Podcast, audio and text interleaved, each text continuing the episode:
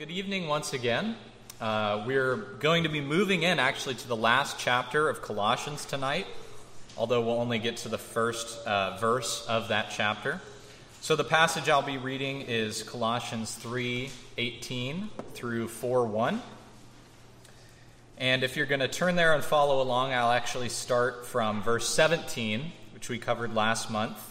Um, and that's where I'll start reading for tonight.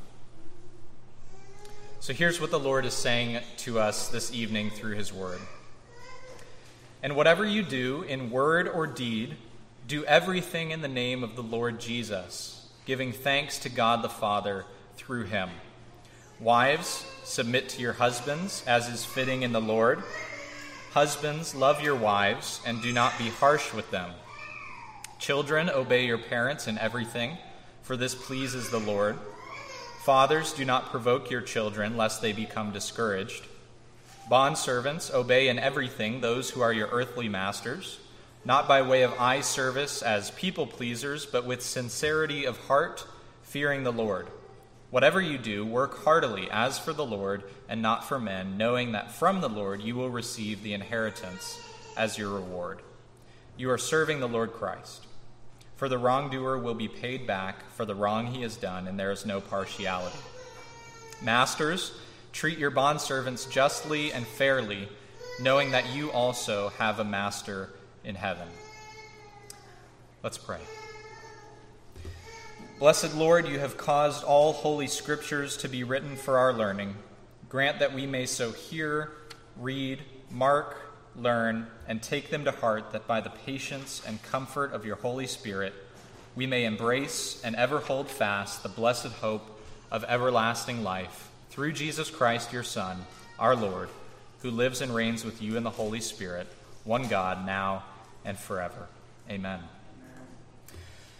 Well, there are certain topics or questions that we might ask that bring up what we would call touchy subjects. Um, does Bigfoot really exist? Is there a better team in sports than the Green Bay Packers? Does ketchup belong on a hot dog? Is there a better candy that anybody has thought of than the tastiest candy ever invented, black licorice? The answer to all of these is obviously no, right, in my opinion, but you may feel strongly a different way about these things. Um, so, you know, we might call them touchy subjects, and there are other, per- perhaps more serious, touchy subjects, like the ones we'll look at tonight. But Paul doesn't shy away from these subjects, as we can see in these verses. He applies his teaching about doing everything in the name of Christ to three of the touchiest yet most important relationships that his audience would have been a part of. And essentially, what he's telling us in this passage is that our new lives in Christ should express the love and the unity and the peace we have received by God's grace in our day to day lives, particularly in the family and in the workplace. We'll approach this text in the same order that Paul gives these commands, looking at each relationship in turn first, wives and husbands, and then children and parents, and then finally, slaves and masters. So we'll start with the first two verses 18 and 19. And before we even get into what Paul said here, I'd like to address the applicability of these instructions. So if you're not married, you might be thinking this isn't relevant to me. But I'd like to bring up again what Paul said a couple verses back in the passage we looked at last month. All Christians should be teaching and admonishing one another in all wisdom. So even those who aren't married, or with the next points, who don't have children, or who aren't employed or an employer, even those people need, need to hear these exhortations so that they can provide counsel and encouragement and sometimes needed rebuke for those of us who are in those types of relationship. So it's critical we all try to learn as much as we can from all of these instructions because of this responsibility we have toward one another as brothers and sisters in Christ. So, again, the first relationship Paul addresses is the marriage relationship. He's addressing husbands and wives. And so you can get a good idea of who would have been originally hearing this. I think I should tell you that girls in first century uh, Greco Roman world, it would typically be married around age 14. And they typically married men who were one to two decades older than them. Uh, they wouldn't have met their husbands until their wedding day because their marriages were arranged between their father and the husband. The primary purpose of marriage was not companionship or love or friendship, but the production of children, a legitimate heir, so that men could pass on their name and their property to a son. Women would typically marry only once. Men might marry two to three times, and this was because the difference in lifespan. Many women died at young ages through the trauma of childbirth or the physical weakness caused by bad diets and regular blood loss. So, as we hear Paul's words to these husbands and wives, we should keep all of these things in mind about who would have been hearing these commands. These instructions were being read to Colossian wives who might still be teenagers, with husbands who might be in their 30s and might be married for the second or third time. So, Paul's first command goes to the wives. He addresses them first, and he says, Wives, submit to your husbands.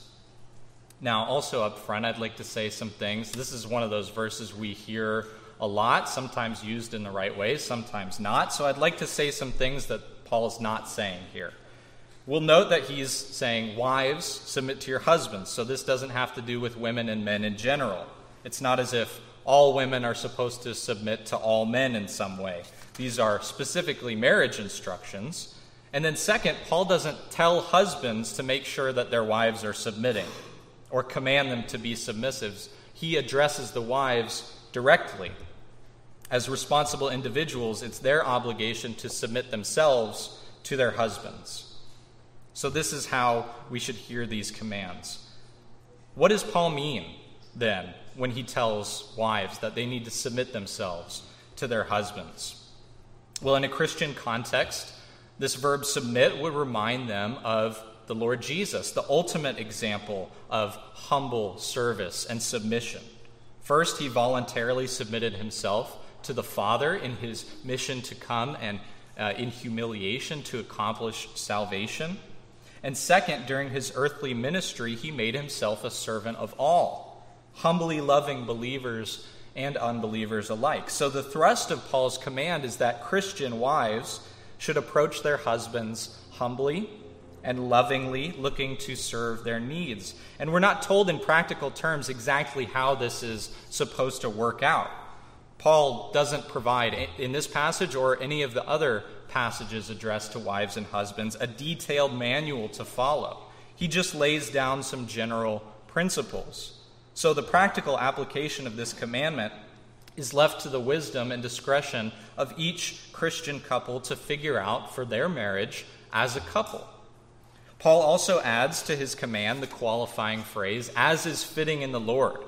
So Paul's saying that in the Lord, in the body of Christ, in the church, submission is a normal and expected thing. Like all Christians seek the fellow good of their believers, the wife is to respect her husband and seek his good insofar as that is consistent with faithfully living for the Lord Jesus. Obviously, the Christian wife should not sin for her husband or encourage him in his sin. This is not the kind of thing that would be fitting in the Lord.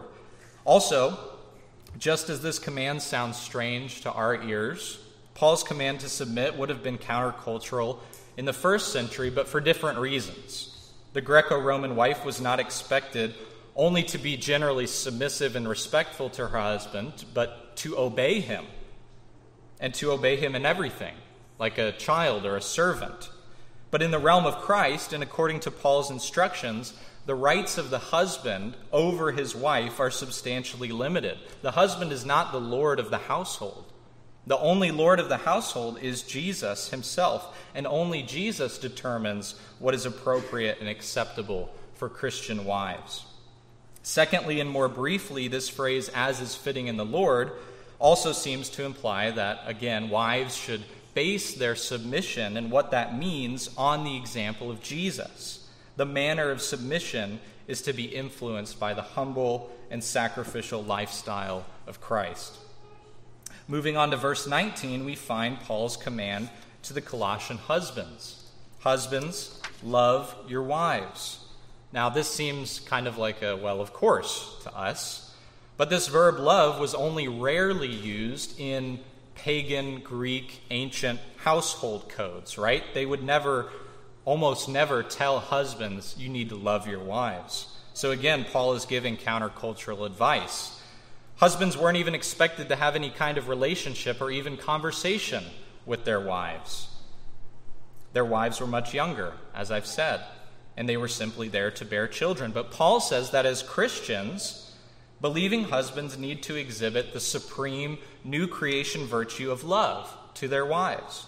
Recall that in 3:14 Paul said above all the other virtues put on love, which binds everything together in perfect harmony. This God-given love will seal the bond of marriage and increase the essential unity between husband and wife. Their oneness will increase as love is shown between them. And this love will result in the Christian husband considering his wife's needs above his own. He'll care for her as he cares for himself. He'll imitate the love that he's received from Christ. He'll mirror the sacrificial and forgiving love of Christ, and all of this because he's been first loved by God and been raised to new life with Christ. Paul finishes this verse by expanding his instructions to husbands, saying, Do not be harsh with your wives. He was trying to limit the bad behavior that was general, typical of the Greco Roman head of household. They had wives for the purpose of children, they had concubines or prostitutes for the purpose of pleasure, and they had male friends for the purpose of companionship. Again, there wasn't even an expectation that, that husbands would talk to their wives, let alone treat them with love and kindness, like Paul is exhorting here. But now, since these Colossian men are in Christ, they have to act differently than the men that might be around them. They have to put off their old selves along with its practices. The believing husband is not free to do as he pleases with his wife, as other men might be. He is bound by the call to love. John Chrysostom, a uh, fourth century bishop in Constantinople, made a great point in his homily on this passage. He said, Observe again that Paul has exhorted husbands and wives to reciprocity. From being loved, the wife too becomes loving. And from her being submissive, the husband learns to yield. So there's a profound mutuality here. It's not as if submission is only something that wives do and love is only something husbands do. No, according to the new creation perspective, both husband and wife act toward one another in selfless love, submission, and service. So Paul is telling these husbands don't be cruel to your wives, don't be punitive, don't treat them like they're your children or your slaves, even if those things might be standard practice in the world around you. Rather, as the Holy Spirit enables you, love her and care for her as you love and care for yourself. In verses 20 and 21, Paul moves on to the next foundational relationship, that of children and parents. Children are addressed first and the apostle tells them, Obey your parents in everything. Now, it would have been very strange for Paul to address children directly in a letter, but he does that here, and it suggests a couple things. First, he assumes that children will be present in the worship service to hear these instructions. And second, he treats them as responsible, moral agents capable of hearing and understanding and following his directions specifically the direction to obey their parents. So I'll do the same. Kids, Paul tells you to listen to your parents and obey them. I'm sure you've heard that from your parents too, right? But that's not just their idea, that's God's command to you.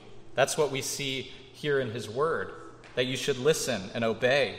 Now, when you get much older and you get a job and you move out of your parents' house, and maybe you have your own family, do you still have to obey your parents?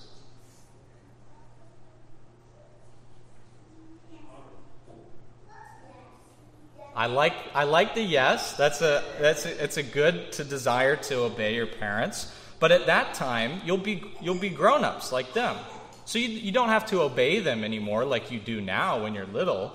You still have to honor them and respect them and love them. But until you grow up and move out and get a job and all those things, God says that you have to obey your parents in everything. Now, when he says everything, does that mean only the stuff you want to do? No. It means everything, right?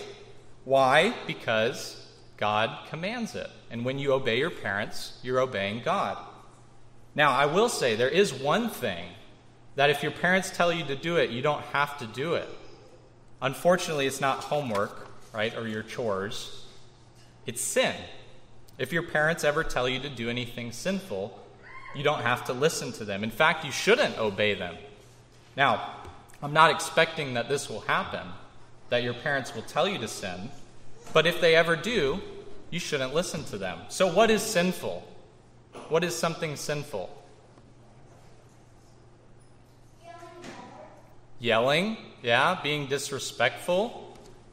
Anything, what? breaking God's law. That's exactly right. Anything that breaks God's law is a sin. So if your parents tell you to lie, or to hate someone, or hurt someone, or steal something, or say something bad about someone, or anything else that breaks God's law, you shouldn't listen to them. Again, I don't think that this is going to happen, right? But, you know, your parents aren't perfect. They also struggle with sin. But in every other circumstance, God says, obey your parents in everything. So that's the instruction to you kids. And it still is today. Obey your parents. Okay, now back to the big people in the room. Paul says in verse 21 Fathers, do not provoke your children. Here we see Paul addressing not parents in general, but specifically fathers, because, well, not because it's like Paul thought it was a great idea for mothers to provoke their children, but again, it has to do with the cultural situation and what was normal at that time. A Roman father legally could basically do anything to his children. He could imprison them, he could scourge them, he could put them in chains, he could make them work long hours without breaks. He could even put them to death without facing any legal repercussions. But Paul is urging these Colossian fathers to have a drastically different approach to their children. Their children, as he's demonstrated by addressing them directly in his letter, are also adopted children and part of the body of Christ. Therefore, they should consider what's best for their children rather than how they might use their children for their own gain or for their own advantage. What will be the result if parents don't heed Paul's advice? not to provoke their children? Well, Paul says that their children will become discouraged. That word discouraged has to do with having one's spirits broken. The idea is that parents could behave in such a manner toward their child that the child becomes disheartened or embittered or angry or quarrelsome or all of the above. And then the child's negative emotional state could eventually lead to the point where they don't even want to do good or love anymore.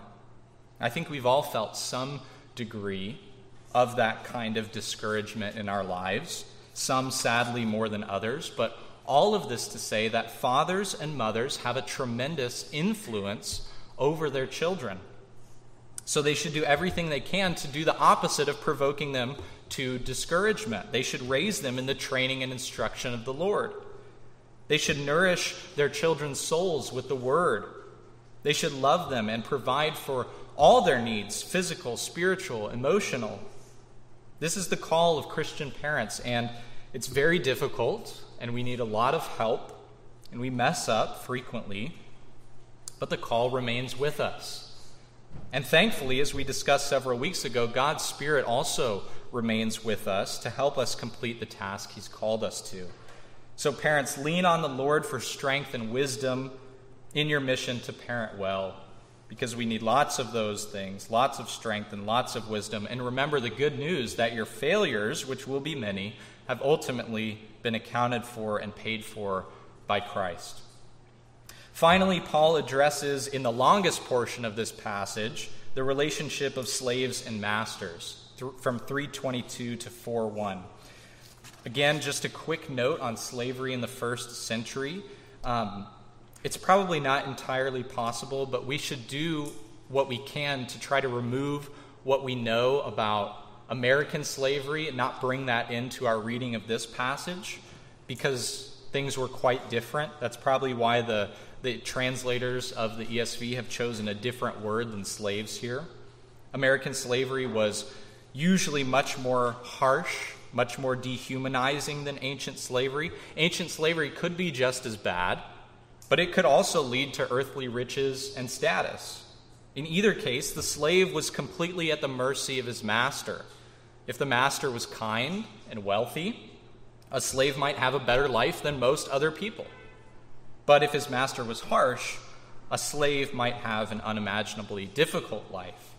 So, with this fact in mind, that the slave's quality of life was largely dependent on the character and the behavior of the master, Paul doesn't advocate for a total and immediate overthrow of the whole entire ancient economic system which relied on slavery. He doesn't advocate for social revolution. Instead, he encourages Christian masters to treat their slaves as if they were not slaves. But I'm sort of getting ahead of myself here. So, first, we'll look at Paul's instructions to the slaves. In verse 22, he says, Bondservants, obey in everything those who are your earthly masters. Now, for the third time, Paul is addressing a category of persons who would not have been considered worthy of the time of day at that time, right? Going against the common idea that slaves were animate articles of property, incapable of rational dialogue. Paul addresses them and considers them to be thinking, moral beings with the capacity to, to develop a relationship with their masters and with the Lord Jesus.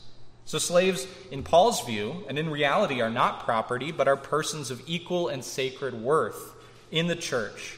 That's what Paul is saying. And we see also that they should obey everything that their masters tell them. He uses the same phrase as he used with the children obey in everything, again, with the assumption that their masters will not be commanding any kind of sinful behavior. Paul also specifies how they should obey in verse 22 not by way of eye service as people pleasers, but with sincerity of heart, fearing the Lord. So he tells them to obey, not out of resentful duty, not hypocritically, but rather with genuine gratitude in their hearts. They should obey with sincerity, with an internal disposition of obedience, grateful for work, willing to work, because the Christian slave realizes his or her service is ultimately rendered to the Lord Christ himself. This is why Paul adds the phrase, fearing the Lord. Now, this doesn't mean a Christian should labor under the assumption that the Lord is always watching and looking and waiting to punish any hint of hypocrisy or insincerity or people pleasing. It's not that kind of fear. Paul is simply pointing out that in the end, the heavenly master's opinion and approval matters far more than the earthly master's approval ever could. And then, out of this respect for the heavenly master, the Lord Jesus, flows a sincere motivation to obey earthly masters. Paul gives a second command to slaves in verse 23 whatever you do, work heartily. So they're not only to obey in everything, but they're to obey enthusiastically. They're to work hard. And they are to do so as for the Lord, not for men. This is an application of 317, right? This is one way of doing everything in the name of the Lord Jesus. It's how it plays out for the life of a slave. And Paul shifts the focus from an earthly perspective to a heavenly one. He's helping them set their minds on things above, as he said earlier in this chapter. He's letting these Colossian slaves know that they're not the property of their masters or mere instruments in their masters' hands. Instead, they're children of God and heirs who will receive his inheritance. Again, their true master is Christ, which Paul says explicitly in verse 24. So, why should they obey in everything and work heartily? Because they know that from the Lord they will receive the inheritance as their reward. For believing slaves, the motivation to obey is that they have a greater master, as we've said, with a greater reward awaiting them. Whatever earthly rewards they might receive for doing a good job, extra food, lodging, kind treatment from their masters, all of that pales in comparison to their heavenly reward. Now, this is certainly not to be understood as a reward given by God in response to believers' efforts. It's not merit. Remember from 112, it's God who qualifies the saints for a share in the heavenly inheritance. Paul's already made this clear. Our share in new creation glory has been earned by Christ, and that is the reward Paul is speaking of here as well. I think we could compare this kind of non meritorious reward to an experience from my childhood. Perhaps you've had a similar experience. When I was in sixth grade, my family went on a trip to Disney World. Um, I didn't earn this vacation, but I was promised a share in it by my gracious parents. When I received the promise, the trip still lied in the future, right? So we didn't leave immediately for Orlando when they told me that we would be taking a trip to Disney. And in the meantime, I had work to do. I had responsibilities at school and assignments to complete. Again, the completion of this work and doing these assignments weren't earning the trip. The trip had already been promised to me. And since that was the case, there was joy in my heart, provided by the promise of the vacation that made it a lot easier to work at school because I had this larger perspective. I think a similar idea is at play here as Christian slaves, and all Christians for that matter, wait for their heavenly reward, while we still look forward to eternal life with God, which, he has, which has been 100% secured by Christ on our behalf. We can labor dutifully and gratefully with a joyful hope in the future realization of that gift which we have been promised a share in. Now, before turning to masters, Paul adds one more thing in his instruction to slaves. Verse 25 reads The wrongdoer will be paid back for the wrong he has done, and there is no partiality. This is essentially a warning of divine judgment, right? Sort of the opposite of the promise of inheritance that has just been given. This is a warning of divine judgment, and it's Paul saying that slaves don't need to take justice into their own hands. God will repay the abuse carried out by sinful masters. The Lord is no respecter of persons. The one who does wrong will receive the justice for that wrongdoing, no matter their social standing in this age. Again, Paul is not advocating social revolution. This word to slaves is also by implication a word to masters and serves as Paul's way of transitioning into the final verse of our passage and his command to masters. The first verse of chapter 4 reads Masters, treat your bondservants justly and fairly, knowing that you also have a master in heaven. So, masters are not to defraud their slaves, they're not to take advantage of them, but rather they should provide them with what is right and what is fair. Again, this is very countercultural advice. Aristotle wrote that the issue of justice doesn't apply to slaves. How could there be injustice involved when you're talking about mere property? And that was the common idea. But Paul, as we've seen, considers slaves not as property, but as valuable human beings created in God's image. Our 21st century ears hear that and we think, well, of course. But these ideas were not commonplace at the time, and Paul wrote these instructions so that Christian masters could go against what was common. So, Paul tells these Christian masters, in connection with the previous verse, that in the same way God treats all his creation impartially with right justice, masters are to treat their slaves impartially as well. No slave should be given preferential treatment over other slaves. Also, masters shouldn't mistreat their slaves. They should compensate them for their labor fairly.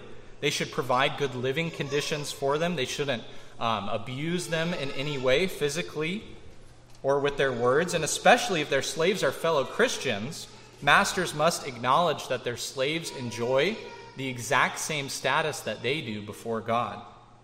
In God's kingdom, both slaves and masters are equal. Christ is all and in all, as Paul said in the last verse, the previous passage. This is why, or in verse 11 of chapter 3. This is why Paul gives this command to masters, because even earthly masters have a master in heaven. This shifts the conceptions of the position and power of the master within the Christian community. Masters don't represent Christ. Rather, the relationship of slave to master is the relationship of all Christians to the Lord Jesus. Both earthly slaves and earthly masters are slaves to the heavenly Lord Christ. This fact cements the equal status of slaves and masters in terms of their standing before God and their status in the church. This new reading of reality allows Paul to humble these men who were puffed up by the societal norms and expectations of their time and place. God is calling them to fulfill their duties as faithful and considerate masters, more conscious of their standing before God than their perceived standing above their fellow human beings. So, how do all of these instructions that we've heard tonight from Paul apply to us today? Well, I think his instructions to wives and husbands and children and parents don't need much cultural adjustment. Although the circumstances change, the timetables change, the expectations have changed, Paul's commands carry over well from the first century to the 21st.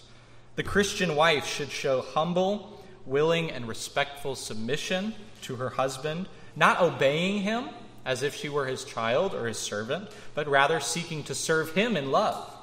And likewise, the Christian husband should love his wife self sacrificially, as the Lord Jesus has loved, also seeking to humble himself, submit to her needs, and serve her for her good. Christian children must obey their heavenly Father by obeying their parents whom God has given them. And Christian parents must respect their children as fellow members of the body of Christ, valuable people to the Lord Jesus, raising them up in the teaching and instruction of the Lord, and doing everything they can to avoid discouraging, embittering, or enraging them. However, with Paul's instructions to slaves and masters, of course, there does need to be a little bit of adjustment culturally. And along with most other commentators and pastors, the best way to do this is to think as, of these instructions as applying to employees and employers. That's where most of these commands practically work out in our world today.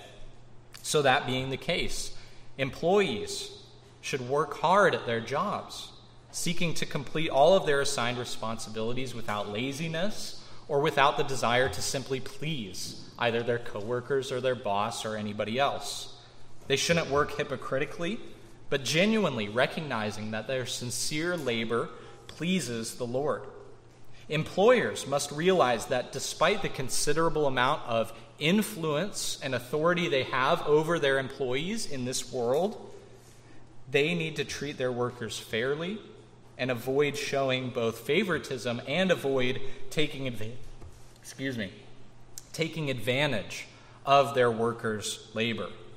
And like the passage we looked at last month, this passage is filled again with many commands for us to follow.